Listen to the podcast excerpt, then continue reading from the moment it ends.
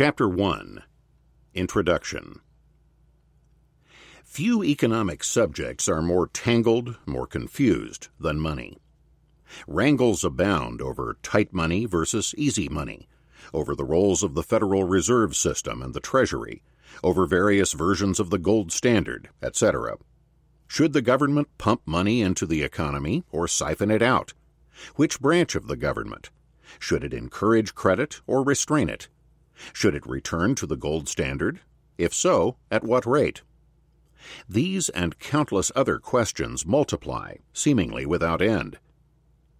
Perhaps the babble of views on the money question stems from man's propensity to be realistic, that is, to study only immediate political and economic problems. If we immerse ourselves wholly in day to day affairs, we cease making fundamental distinctions or asking the really basic questions. Soon, basic issues are forgotten, and aimless drift is substituted for firm adherence to principle. Often we need to gain perspective, to stand aside from our everyday affairs in order to understand them more fully. This is particularly true in our economy, where interrelations are so intricate that we must isolate a few important factors, analyze them, and then trace their operations in the complex world. This was the point of Crusoe economics, a favorite device of classical economic theory. Analysis of Crusoe and Friday on a desert island, much abused by critics as irrelevant to today's world, actually performed the very useful function of spotlighting the basic axioms of human action. Of all the economic problems, money is possibly the most tangled, and perhaps where we most need perspective. Money, moreover, is the economic area most encrusted and entangled with centuries of government meddling.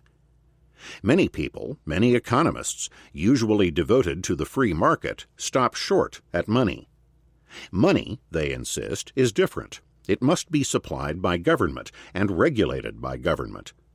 They never think of state control of money as interference in the free market.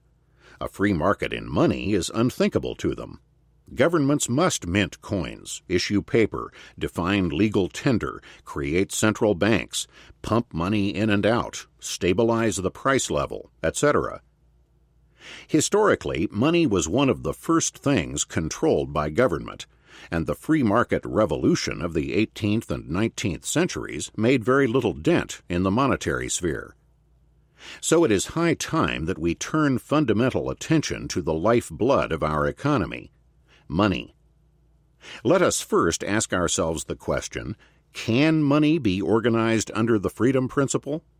Can we have a free market in money as well as in other goods and services? What would be the shape of such a market? And what are the effects of various government controls?